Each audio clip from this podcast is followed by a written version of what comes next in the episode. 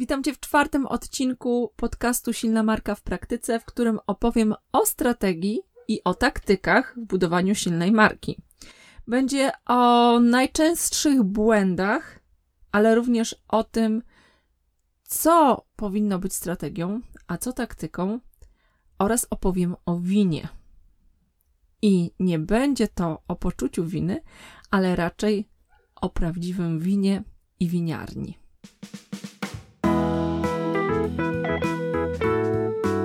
Przedsiębiorców czy liderów zespołów rozwijających firmy czy produkty w ramach większych organizacji często narzeka na niską efektywność we wdrożeniu strategii. Często są to strategie, które kosztują olbrzymie pieniądze płacone do firm e, doradczych, firm strategicznych. Przyczyn oczywiście jest wiele i jestem daleka od tego, żeby mówić, że to jest tylko jedna przyczyna i zaraz Wam tutaj powiem ten magiczny przycisk, gdzie należy przycisnąć, żeby wszystko się zmieniło. Natomiast e, przy pracy z wieloma marketingowcami i sprzedawcami widzę, że wiele osób myli pojęcie strategii i taktyki, a przez to ma niewłaściwe oczekiwania, szybko traci motywację i determinację w dążeniu do realizacji właśnie rzeczonej strategii. Dziś o tym w tym odcinku podcastu. To co? Zaczynamy. Pomysł na ten podcast tak naprawdę przyszedł od Was, moich słuchaczy moich znajomych, których wielokrotnie słyszę, że mój biznes jest mocno poukładany, że jedno wynika z drugiego i że to tak e, na zewnątrz dobrze wygląda i co ja tam robię, że to tak się dzieje i, e, I to jest pewnie tak, że ja mam jakąś taką magiczną strategię, którą kiedyś tam sobie wymyśliłam, i ona się zwyczajnie gładko realizuje, i ja w tym momencie po prostu spijam tylko e, miód i nic nie robię. Nic bardziej mylnego. I tutaj właśnie e, wchodzi wątek e, winy, a raczej winnicy i wina, dlatego że byłam e, w sierpniu tego roku na przefajnych wakacjach w okolicach Zielonej Góry. I tam spędziliśmy e, w pięknych okolicznościach przyrody, w, sercu olbrzymiej winnicy. Wakacje mieszkaliśmy tam w domu w winnicy z basenem. Było naprawdę świetnie i tam dowiedziałam się dużo o winie. O winie, o tym, jak się E, pielęgnuje winorośla, o tym, jak wygląda cały proces, proces tworzenia wina. I oprócz tego, że miałam szansę właściwie wszystkich win e, w okolicy spróbować, to dodatkowo miałam szansę dużo się dowiedzieć o winnicy. I kiedy tak słuchałam gospodarza, który mi opowiadał o tym, jak wygląda proces e, tworzenia wina, jak wygląda praca w winnicy, to pomyślałam sobie, że to jest idealny obraz e, tego, jak wygląda biznes. Bo gdy spojrzymy na winnicę, to z zewnątrz winnica wygląda jak takie po prostu e, jak, jako takie łatwe do zarządzania przedsiębiorstwo. To znaczy, wzdłuż pewnych lin, tudzież drutów, są poustawiane krzewy. Te krzewy sobie rosną pięknie e, na tych drutach e, i tak zaczynają rosnąć E, wiosną i tak przez całe lato. Najpierw pięknie kwitną, później pięknie dojrzewają. Pewnie część z nas słyszała o tak zwanych zimnych E, Zośkach lub oglądała e, e, film Spacer w chmurach, gdzie pojawia się właśnie wątek, gdzie winorośla marzną i wtedy trzeba po prostu w nocy wyskoczyć z łóżek i biec, ogrzewać winorośla, ponieważ jest przymrozek i świeżo wyrosłe pędy niestety mogą zmarznąć i to pewnie większość z nas wie, ale Myślę, że niewielu z nas ma świadomość tego, jak tak naprawdę praca w takiej winnicy wygląda. I e, bardzo podobnie jest w przypadku e, tego, jak my patrzymy na biznes innych osób, jak obserwujemy, jak z zewnątrz wygląda ładnie poukładana właśnie strategia, a jak rzeczywiście wygląda praca. Więc jak to wygląda w przypadku winnicy? Kiedy kiedy przychodzi wiosna i przychodzi ten moment, e, kiedy, kiedy już e, robi się ciepło i należy na nowo zacząć pracować nad winnicą, to, e, to robotnicy w winnicy pierwsze co robią, to przez, uwaga, 6 tygodni zrywają stare, zaschnięte łodygi z tych właśnie sznurków i drutów, które są wzdłuż wzdłuż e, alejek, gdzie są posadzone winorośle. Więc przez 6 tygodni jest to zrywane. Później E, winorośl jest e, na nowo, te nowe gałązki, które wyrastają, są układane, żeby ładnie się oplatały e, wokół, wokół właśnie tych drutów czy sznurków i to zna, trwa kolejne tygodnie. Nie wiem, czy macie świadomość, ale na zewnątrz winogrona i właśnie te piękne rzędy winorośli wyglądają w ten sposób, że po prostu to tak sobie, nawet tego nie musisz podlewać, bo przecież, mm, przecież po prostu to stoi, słońce to podlewa, deszcz deszcz to podlewo, słońce świeci, właściwie samo się robi. Nic bardziej mylnego. Nie wiem, czy macie świadomość, ale winorośl jest w stanie urosnąć w ciągu jednego dnia jakieś 30 centymetrów. Co oznacza, że w przypadku, kiedy już na, e, na krzewie pojawiły się grona, to e, energia, która pójdzie w gałązki, zabierze tak naprawdę tą całą energię i soki, które powinny pójść w winogrona. Więc przez kolejne miesiące, tak naprawdę do jesieni, e, osoba, która, która zajmuje się winnicą, przede wszystkim codziennie nieustannie obcina gałązki. Obcina po to, żeby cała energia szła w grona, a po drugie, obcina po to, żeby gałązki i liście nie zasłoniły słońca, które jest potrzebne do właściwej fotosyntezy. To jest pierwsza rzecz. Druga rzecz. Nie wiem, czy macie świadomość, ale win, e, winnice należy też plewić. Dlatego, że wszelkie rośliny, które rosną pomiędzy alejkami, znowu zabierają soki, e, wartości odżywcze z gleby, która powinna pójść do winorośli. I to nie jest jeszcze koniec kłopotów. Bo oczywiście w okolicach maja pojawiają się tak zwane zimne zośki. I to wiem taką ciekawostkę od, od mojego właśnie gospodarza, e, który mówi, że żebyśmy mieli świadomość, że to nie jest tak, że w różnych krajach taka jest super ekologia i tak dalej, że we Francji, z tego co on wie i dużo widział, to po prostu e, ci rolnicy, e, rolnicy i ludzie, którzy mają winnice, gigantyczne winnice, kiedy jest zimna zośka, po prostu zwyczajnie palą oponami po to, żeby e, właśnie winnica nie zmarzła. I są różne sposoby na to, żeby ochronić ochronić winnic, e, winorośl przed zmarznięciem, ale często to oznacza, że przez dwie noce po prostu trzeba w jakiś sposób ogrzać olbrzymi te teren po to, żeby ta winorośl nie zmarzła. Kiedy już z, tym problemem się, e, się winnica upora lub e, osoba zarządzająca winnicą upora, to kolejny etap jest taki, że właśnie nieustannie obcinasz gałązki. I to oznacza, że jeżeli masz taką alejkę, która ma, nie wiem, długość 100 metrów, to właściwie kiedy e, zrobisz jedną alejkę, to za chwilę musisz iść znowu od początku i robić kolejną, po to, żeby, żeby właśnie cała energia szła w grona. Dodatkowo plewienie.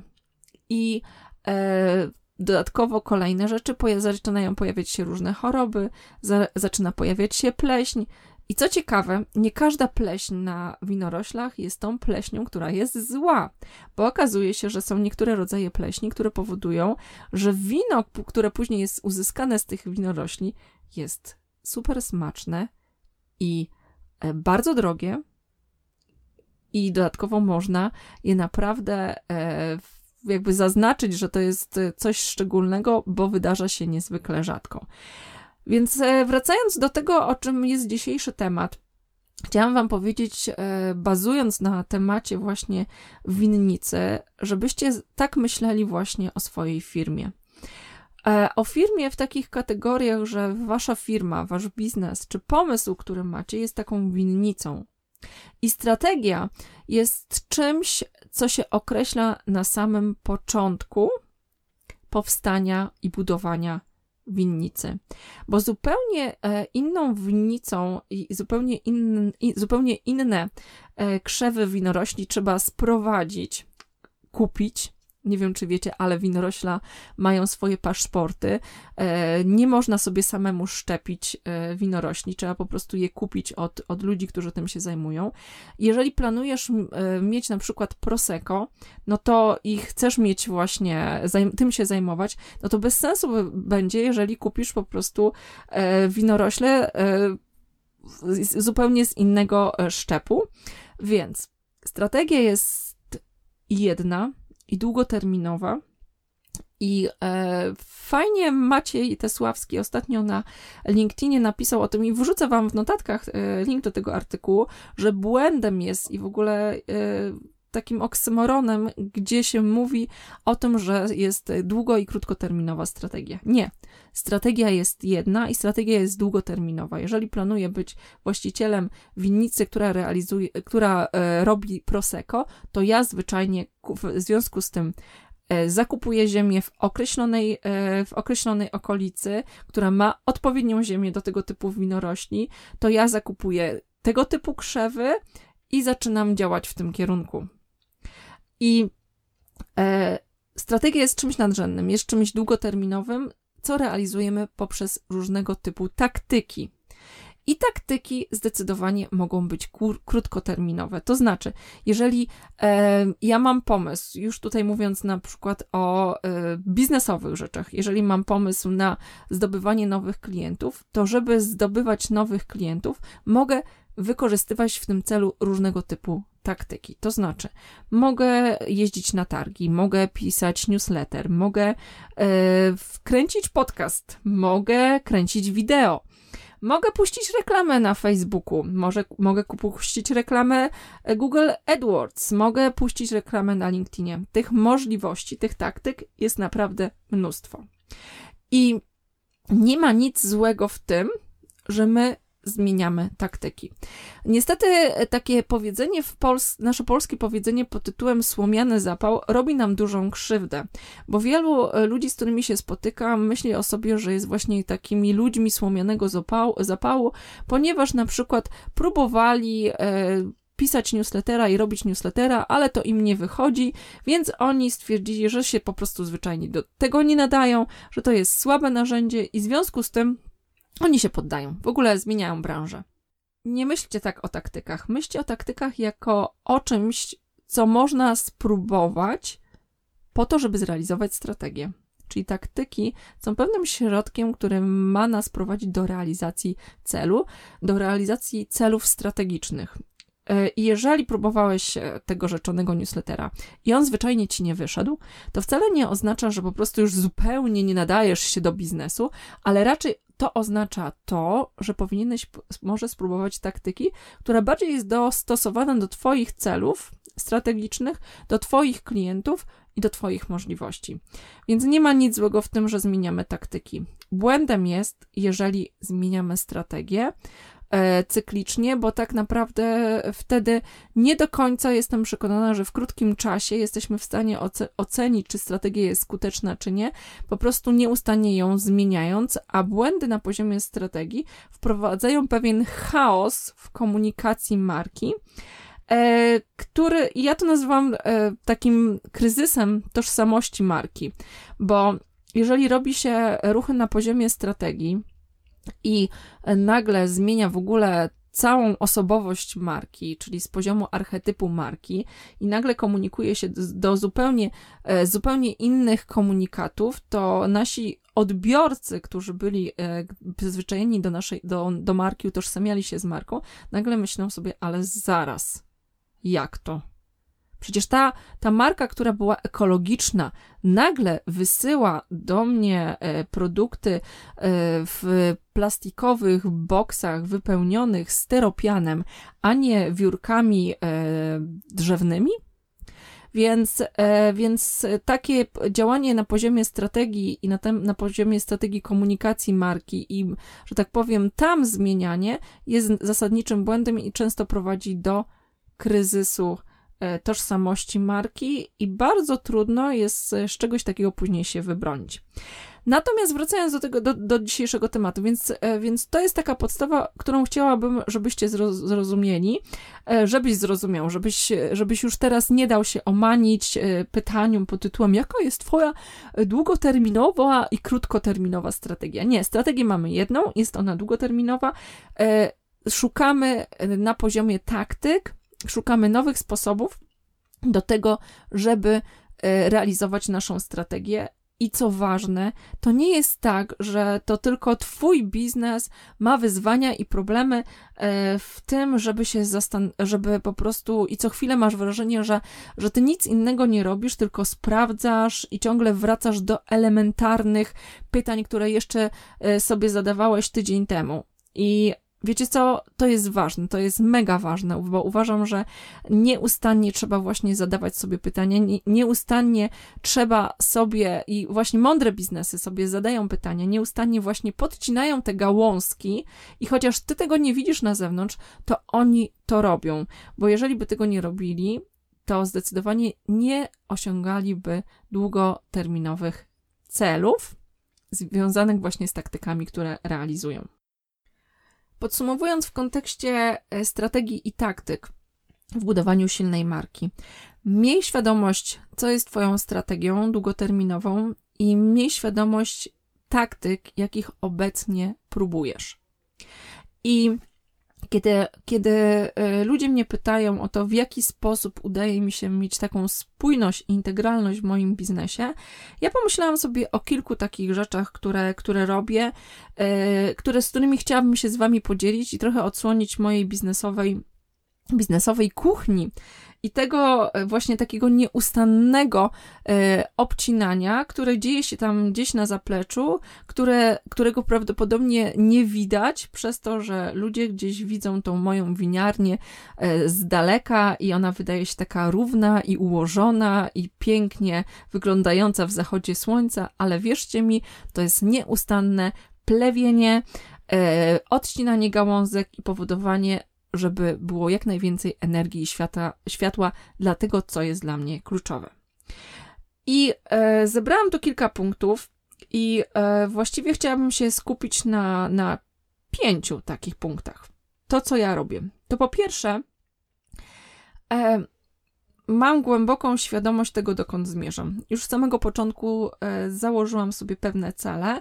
Cele, które są oczywiście, e, nie są takimi celami, że ja będę po prostu do końca życia robiła to, co sobie teraz wymyśliłam.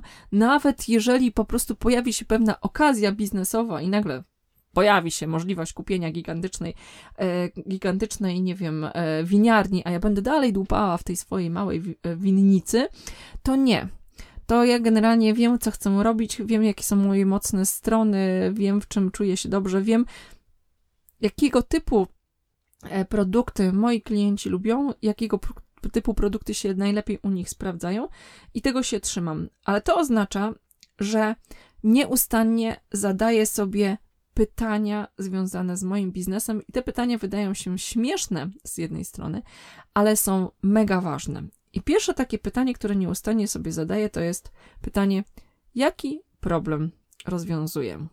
To znaczy, ciągle zadaję sobie pytanie, co jest tak naprawdę problemem mojego klienta i w czym ja mu pomagam, e, w jaki sposób ja mu pomagam ten problem rozwiązać.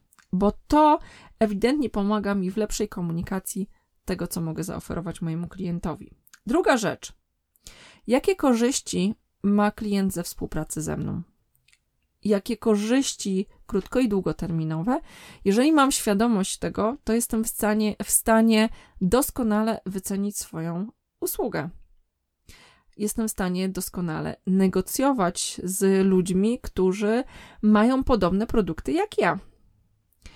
E, więc świadomość tego, jak dla mnie, jest bardzo kluczowa. Kolejna rzecz, jaką, jaką, e, jaką sobie tutaj stawiam, jakie pytanie sobie zadaję, to jest dlaczego my, a nie konkurencja? I to jest taka, takie pytanie, dla, na które większość, powiem Wam, biznesów nie zna odpowiedzi. I większość ludzi, których pytam, to mówi: No przecież to oczywiste. Oni to leszcze, a my jesteśmy świetni. Nie, myślę, że klient tak na to nie patrzy. E, zapytaj się.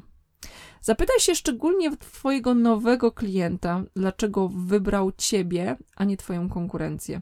Wtedy usłyszysz realne odpowiedzi. I ostatnie pytanie to jest pytanie o to, kim jestem. Czyli jakie są moje mocne strony, co jest y, tym, co jest moją taką integralną częścią, z której absolutnie nigdy nie chciałabym zrezygnować. Y, I w związku z tym, jeżeli klient by oczekiwał ode mnie jakiejś y, elastyczności, no to, to po prostu są rzeczy, z których absolutnie nie zrezygnuję. Co mam na myśli? To mam na myśli na przykład to, że absolutnie nigdy nie zgodzę się na jakąś nieuczciwość. To mam na myśli to, że e, absolutnie nie zgodzę się, żeby, żeby powiedzieć coś, co nie jest zgodne z moimi wartościami, żeby w jakiś negatywny sposób zareagować na jakąś osobę. E, I po prostu e, to są rzeczy, które nie podlegają negocjacji, i to jest ważne, żeby to wiedzieć, dlatego że kiedy przychodzą różnego typu pokusy, to po prostu już wiesz, że absolutnie na to się nie zgodzisz. Jeżeli miałabym, e, miałabym powiedzieć o, o jakimś, e, jakimś przykładzie, no to na przykład warto wiedzieć, e, jakie są nasze wartości i z jakiego, nie tylko z jakiego typu firmami pracujemy, ale z jakiego typu firmami nie pracujemy. I ja kiedyś podjęłam decyzję, że nigdy nie będę pracowała dla używek że moimi klientami nigdy nie zostaną firmy, które, które po prostu produkują używki i wiem, jest to w kontrze do dzisiejszej, dzisiejszej winiarni i wina. Natomiast to, że piję wino, wcale nie oznacza, że będę w aktywny sposób y, angażować się w promocję i działanie na rzecz firm, które, y, które po prostu sprzedają alkohol. E, to, była, to był taki drugi blok. Trzeci blok, o którym warto wspomnieć, to jest to, że, e, że żeby dobrze realizować swoją strategię i właściwie dobierać taktyki, warto otaczać się ludźmi mądrzejszymi od siebie. I to jest taka umiejętność, i to jest też trochę związane z pokorą. E, ostatnio Maciej Wiśniewski na LinkedInie zapytał, e, napis, pisał o pewnym, pisał o tym, że występował na Appendixie u Jacka Santorskiego i o tym, że mówił o integralności, o charakterze i e, zadał takie pytanie, w którym gdybyście mieli wybrać jedną cechę, e, nad którą byście chcieli pracować, na którą byście chcieli zwrócić uwagę, to jaka by to była? I ja pomyślałam sobie o pokorze. I e, ktoś zadał mi pytanie w komentarzu, dlaczego pokora. I odpowiedź dla mnie była taka bardzo oczywista. E, pokora z wielu względów. Ja uważam, że pokora e, po pierwsze pozwala szukać rozwiązań poza własnymi mo e, możliwościami. To znaczy, kiedy jesteś pokorny, to nie upatrujesz tylko w sobie siły i po prostu e, to, co my często kobiety mamy, nie jesteś taką Zosią Samosią, tylko, która sama po prostu pcha ten wózek pod wiatr i pod górkę, ale generalnie, kiedy jest ciężka sytuacja, to po prostu idziesz i prosisz o pomoc. I kolejna rzecz, e, kiedy mówi, jest przysłowie, że pycha chodzi przed upadkiem, ja myślę, że właśnie pokora chroni przed upadkami. I w tym kontekście uważam, że jeżeli myślisz o skutecznym realizowaniu swojej strategii, otaczaj się ludźmi z różnych dziedzin mądrzejszymi od ciebie, bo to oni będą w stanie wskazać ci na różnego typu skuteczne taktyki, które pozwolą ci twoją strategię zrealizować. Kolejna taka rzecz, i to już będzie czwarta, to jest e, coś, co ja nazywam metodą e, na iPhone'a 1 lub metodą najbliżej wiszącego jabłka i to e, ta metoda najbliżej wiszącego jabłka to jest coś, co znam od Ingi Bielińskiej e, i ta metoda polega na tym, że, e, że ja nie skupiam się na tym, kiedy zaczynam robić jakąś rzecz, nie skupiam się na tym, żeby to było idealne. My często popełniamy taki błąd, że porównujemy czyjeś, e, czyjeś, e, czyjąś wystawę z naszym zapleczem. I to często właśnie dotyczy mediów społecznościowych.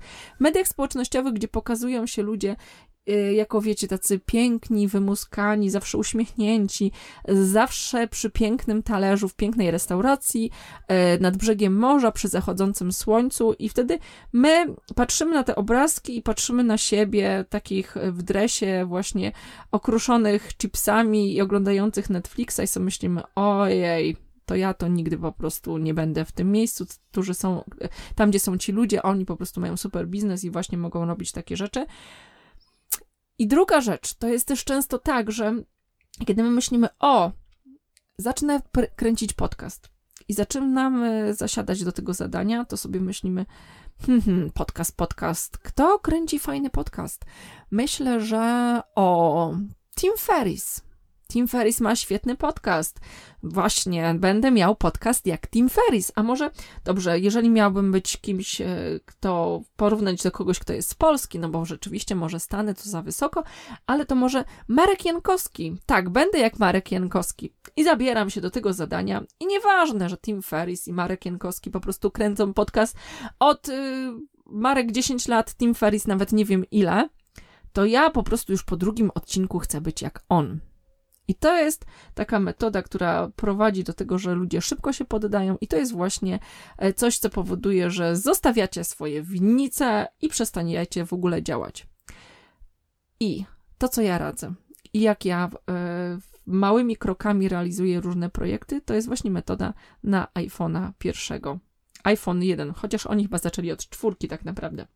Kiedy planujesz coś zrobić, to zrób taką rzecz, która jest dla ciebie w tym momencie osiągalna. Kiedy już to zrobisz, to pójdź do osoby, która robi coś o kilka kroków dalej niż ty, o kilka kroków y, lepiej niż ty i od niej się ucz i w ten sposób podnoś sobie poprzeczkę. Bo przecież Apple kiedyś stworzył komputer Apple 1 i na pewno nie był to notebook e, Mac Pro. MacBook Pro. Na pewno to nie był. I ty stawiając sobie poprzeczkę w tym miejscu powodujesz, że właściwie i próbując przeskoczyć to zadanie w ten sposób, tak naprawdę e, jedyne na co się wystawiasz to pełen rozkrok i to, że po prostu wpadniesz prosto w tą dziurę, którą, w tą przestrzeń, którą masz do przeskoczenia. Więc e, w kontekście ta, taktyk i realizowania strategii, po prostu zrób to, co jesteś w stanie na ten moment, na tyle, na ile masz zasoby, siły i energię, i jak już to zrobisz, to później będziesz to udoskonalał, aż w końcu będziesz miał swojego iPhone'a 11. E, I kolejna rzecz, i taka już ostatnia, to jest e, nieustanne podcinanie, to w kontekście winnicy, o której mówiłam, i określanie priorytetu dla mnie i mojego zespołu. Ci z Was, którzy znają mnie bliżej, a ci, którzy z, nas, z Was mnie nie znają, e, to tym powiem po prostu.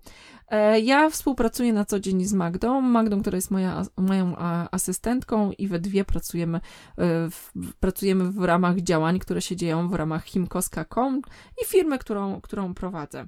I tego, co się nauczyłam w przeciągu ostatnich trzech lat, to jest to, żeby myśleć, w, y, myśleć, mieć taką strategię długoterminową, ale z drugiej strony skupiać się na priorytecie i skupiać się na tym, co w danym dniu y, mam do zrealizowania.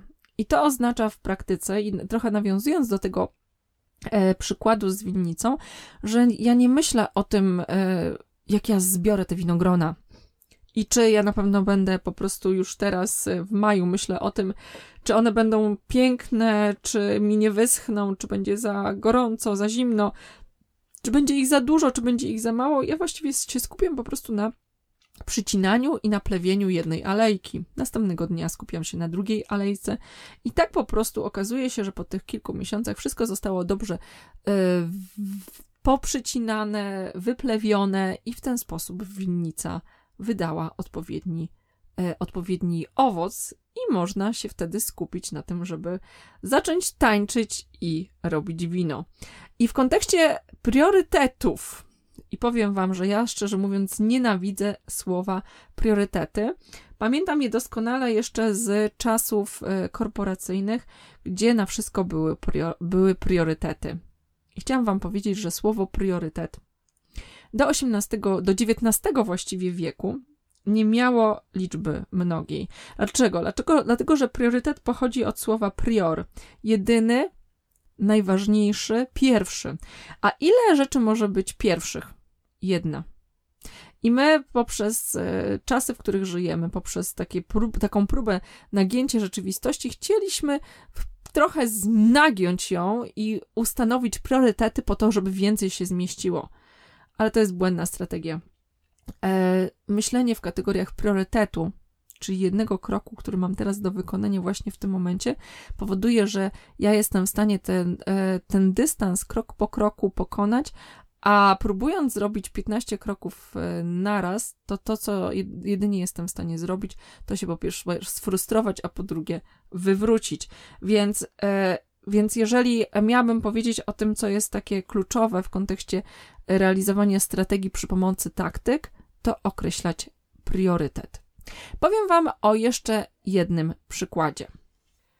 Przykład, y, który jest y, nie żadną teorią, ale praktyką, czymś, co zaistniało chyba w latach 2006 w takich okolicach. Pisze o tym Marshall Goldschmidt w swojej książce Wyzwalacze, którą Wam serdecznie po polecam w kontekście właśnie określenia priorytetu i tego, żeby budować swoje nawyki metodą małych kroków, to, to ta książka jest idealna. Natomiast Marshall tam wspomina o ciekawym przykładzie. Przykładzie e, Alana Malajego, e, który, który jest w top 10 osób, e, liderów przywództwa, na trzecim miejscu. W 2014 roku Fortune go umieścił tuż za papieżem Franciszkiem i E, Angelą Merkel, e, więc, więc bardzo, bardzo wysoko. Natomiast zasłynął on e, z pewnego fenomenalnego rezultatu, ponieważ w 2006 roku objął on funkcję dyrektora generalnego Forda i tak naprawdę wyciągnął Forda z nadprzepaści i spowodował, że ta firma przetrwała. I pytany o to, co było takim e, kluczowym elementem, że udało mu się to osiągnąć, powiedział o swoim systemie BPR, e, gdzie ten skrót pochodzi od e, Business Plan Review. I to jest taki jego system tak naprawdę skupiania uwagi na najważniejszych rzeczach i na określaniu priorytetu.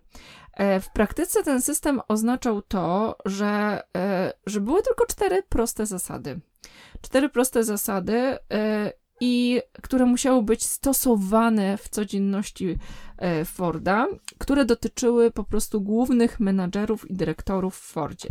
Jakie to były zasady? Pierwsza zasada była taka, że obowiązkowo w każdy czwartek i bez wyjątków E, ci, którzy byli w delegacji, e, dyrektorzy musieli po prostu brać udział w telekonferencji. W każdy czwartek bez wyjątku, każdy musiał się spotkać na krótkim spotkaniu.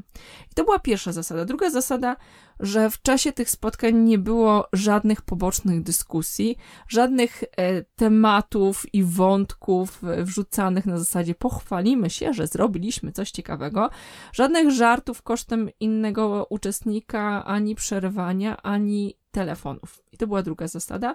I trzecia zasada, że każdy z dyrektorów musiał osobiście przekazać plan działu, za który odpowiadał, i on był e, bardzo jasno określony i tak naprawdę prosty. I co, co ciekawe, ja nie lubię odwoływać się do przykładów biznesowych celebrytów, e, którym, ale niestety to, to, tylko ten przykład mi przychodzi e, do głowy. No, e, mówiło się o Steve'ie Jobsie, że on e, nienawidził po prostu długich raportów i że kazał wszystko streszczać do jednej kartki lub slajdu w PowerPoincie i dokładnie to samo dotyczyło przykładu Forda, że każdy musiał pokazać jasno w jakim miejscu je, jest jego plan, realizacja planu, który mieli.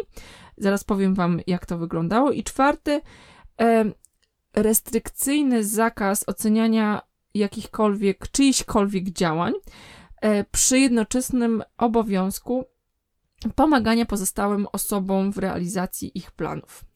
Czyli jak to, e, jak to wyglądało w praktyce? Jak ogląda, wyglądała w praktyce właśnie ta zasada realizacji tych czterech, czterech e, kroków? Po pierwsze, każdy miał powiedzieć, jak się nazywa, jaką funkcję pełni w, w firmie, i to nie po to, że oni się nie znali, po prostu miał przypomnieć, co jest najważniejsze i za co odpowiada. Po drugie, e, opisać w, e, w kilku słowach plan działania, najważniejszy priorytet i przy pomocy określenia koloru ocenić, w jakim miejscu jest realizacją tego planu. Gdzie e, zielony oznaczał dobrze, żółty oznaczał niepokojąco, czerwony oznaczał słabo. i na koniec poinformować obecnych, w którym obszarze, w jaki sposób te osoby mogą mu pomóc i na czym ta osoba się skupia. I e, Alan e, powiedział, że to była jedna z rzeczy, która spowodowała, że udało mu się e, wyciągnąć firmę z nadprzepaści, bo tak naprawdę spowodowało to koncentrację wysiłków i skupienie się na priorytecie. I mam wrażenie, i to chciałam taką myślą się z wami skupi, e, podzielić, że my zbyt e, często skupiamy się na tym, e, żeby zastanawiać się, co robić, co jeszcze mogę zrobić, ale rzadko, zbyt rzadko się skupiamy na tym, czego nie powinienem robić. I wiecie, że ja w swoich książkach, w swoich artykułach często mam taki, taki, taki element, który nazywam ważne pytania i i na koniec tego podcastu chciałabym takie ważne pytania e, zadać i chciałabym, żeby one wybrzmiały, żeby każdy z nas mógł po prostu sobie pomyśleć. I tych pytań jest cztery. Pierwsze jest, czy jest coś, co robię, a czego nie powinnam, nie powinienem robić. Zastanów się, czy naprawdę absolutnie wszystko, co robisz, jest konieczne. Drugie pytanie, z czego jeszcze by tu zrezygnować? Trzecie pytanie, czy w wystarczającym stopniu angażuję się w zwiększenie wartości tego, co robię? Czyli skupiam się najważ na najważniejszych rzeczach i właśnie je jeszcze bardziej podkreślam, niż po prostu rozpraszam swoje, swoją energię na 100 e, mniej istotnych rzeczy. I czwarta rzecz, czy ta czynność, e, którą właśnie robię, była mniej lub bardziej wartościowa od innych rzeczy, którą mogłabym w tym czasie zrobić. Czyli tak naprawdę mm, rzadko jest tak, że, że po prostu myślimy sobie, o, mam mnóstwo czasu, to teraz powinienem zastanowić się, co by tu jeszcze zrobić. Raczej mamy wybór pod tytułem albo zrobię to, albo co innego, i to jest dobra technika do tego, żeby określać, zastanawiać się, jakie taktyki e, realizować w kontekście strategii. To właściwie wszystko w dzisiejszym e, odcinku. E, podsumowując krótko, realizuj długoterminową strategię przy pomocy krótkoterminowych taktyk. Testuj, sprawdzaj. E, te taktyki, które się sprawdzają jeszcze bardziej, eksploruj i powoduj, żeby były jeszcze bardziej efektywne. To, to, to najważniejsza rzecz. E, kolejna rzecz, skup się na priorytecie i odcinaj rzeczy mniej istotne. Częściej zadawaj sobie pytanie, czego nie będę robić, niż co nowego jeszcze będę robić. Jak zawsze do każdego odcinka mam dla Was e, materiał przygotowany. Jest to seria pytań, która jest tak naprawdę takim audytem waszej strategii. Możecie ją pobrać na mojej stronie, na mojej stronie e, internetowej www.himkoska.com. Jeżeli wejdziecie w zakładkę podcast, to tam możecie znaleźć e, odcinek tego podcastu. Jest to czwarty odcinek i tam możecie po prostu zostawić swojego maila i w ten sposób pobrać sobie audyt strategii, do, do audyt strategii, którą realizujesz i ocenić, na ile robisz to świadomie, a na ile po prostu jest to tylko coś, co bo przyzwyczaiłeś się, e, żeby robić pewne rzeczy i na ile te taktyki, które realizujesz, są rzeczywiście skuteczne.